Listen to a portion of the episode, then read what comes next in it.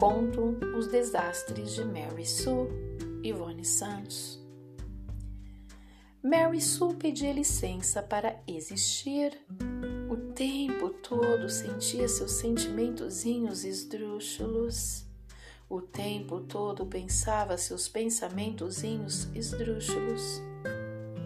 Pensares e sentires oscilantes e hesitantes. Às seis da manhã, quando estava alegre, com algum entusiasmo. Que lindo nascer do sol! Com mais entusiasmo, que lindo nascer do sol! Com muito entusiasmo, que lindo nascer do sol! Com todo o entusiasmo que há nessa vida, que lindo nascer do sol! E riam os risos embutidos por dentro quando acordava triste. E ser feliz serve para quê, hein? E ser feliz serve para quê? E ser feliz serve para quê? E às vezes sua tristeza se tornava em hesitações. E ser feliz serve para quê? E ser feliz serve para quê? E chorava uns choros embutidos por dentro Mary Sue estudava, trabalhava, se entediava pouco, ou se entediava médio, ou se entediava muito. Que tédio, que tédio, que tédio.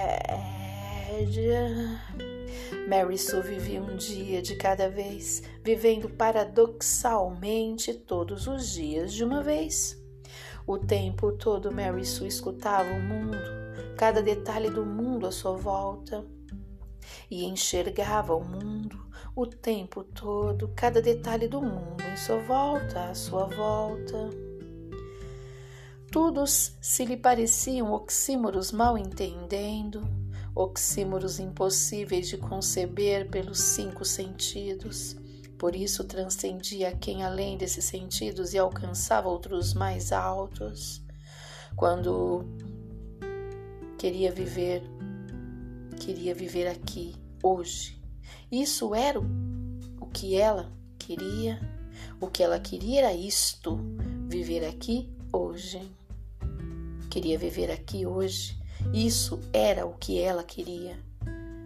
O que ela queria era isto: viver aqui hoje. Este século fê-la viajar nos tempos e espaços relativos da mente psicologicamente nos tempos espaços absolutos do corpo cronologicamente. Ela vivia assim, às flores da pele. Ora ria risos irrisíveis, ora chorava choros inchoráveis. Importava-se com as sintaxes e as suas vertentes, com as pessoas de plástico que sentiam e pensavam sentimentos e pensamentos líquidos com o fato de as pessoas ignorarem a exegese e a exegese. Isso tudo lhe causava náuseas, ânsias, enjoos, angústias, agonias e coercíveis crises de choro, de risos, de choros e risos ao mesmo tempo, desafiando as leis da física. Queria, viver, queria ver os nasceres de sóis e os pores de sóis incríveis, às seis da manhã e às seis da tarde. Feliz ou triste, ela queria vê-los todos os dias. Até com dias de chuva ela queria isso. Queria ver os nasceres de sóis e os pores de sóis incríveis. Para ela, a chuva é pragmática porque molha e é metafísica porque é triste. Embora soubesse que, independente do molhar ou do ser triste, a chuva prateada sempre esconderia sóis brilhantes e dourados. Mary Sue leu o livro das cores e se apaixonou pelo amarelo contente. Compreendia e interpretava a vida diferente agora por causa das cores que as coisas têm. Mary Sue gostava de outras cores estanques, como o azul turquesa e o verde musgo, e do vermelho escarlate dos batons da LL e do laranja e do marrom. a casa da rua Sanders teria essas cores. Às seis da tarde, quando estava alegre, com algum entusiasmo, que lindo pôr do sol! Com mais entusiasmo, que lindo pôr do sol! Com muito entusiasmo, que lindo pôr do sol! Com todo o entusiasmo que há nessa vida, que lindo pôr do sol!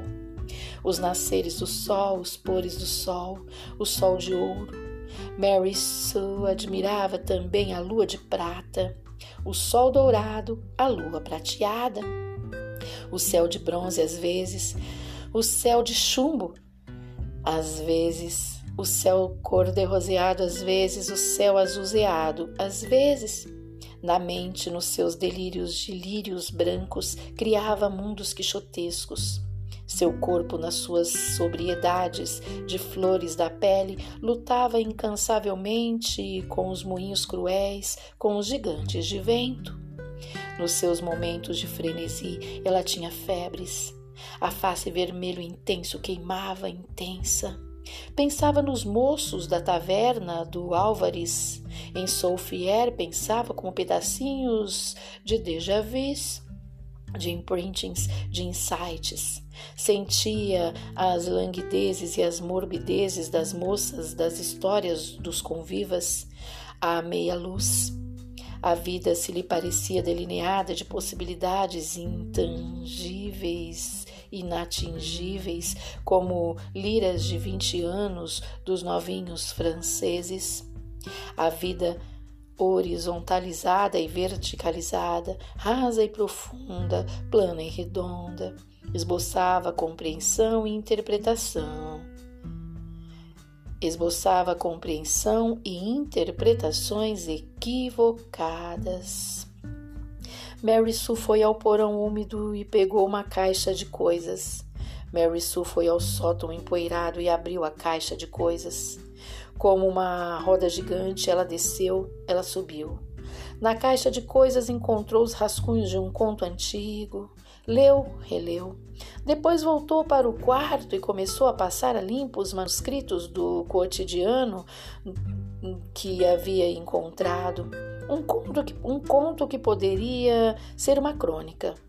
Fez a revisão minuciosa da sintaxe com lapiseira 05. Fez algumas anotações em adesivos coloridos. Mary Sue interseccionou passado e futuro craseados num intertexto de presente estanque. Mary Sue interseccionou passado e futuro craseados num intertexto do contexto estanque. A caixa de coisas, ela voltaria, quem sabe, um dia do porão ao sótão à caixa de coisas, úmido, empoeirado, esquecida. Ivone Santos, abril de 2021.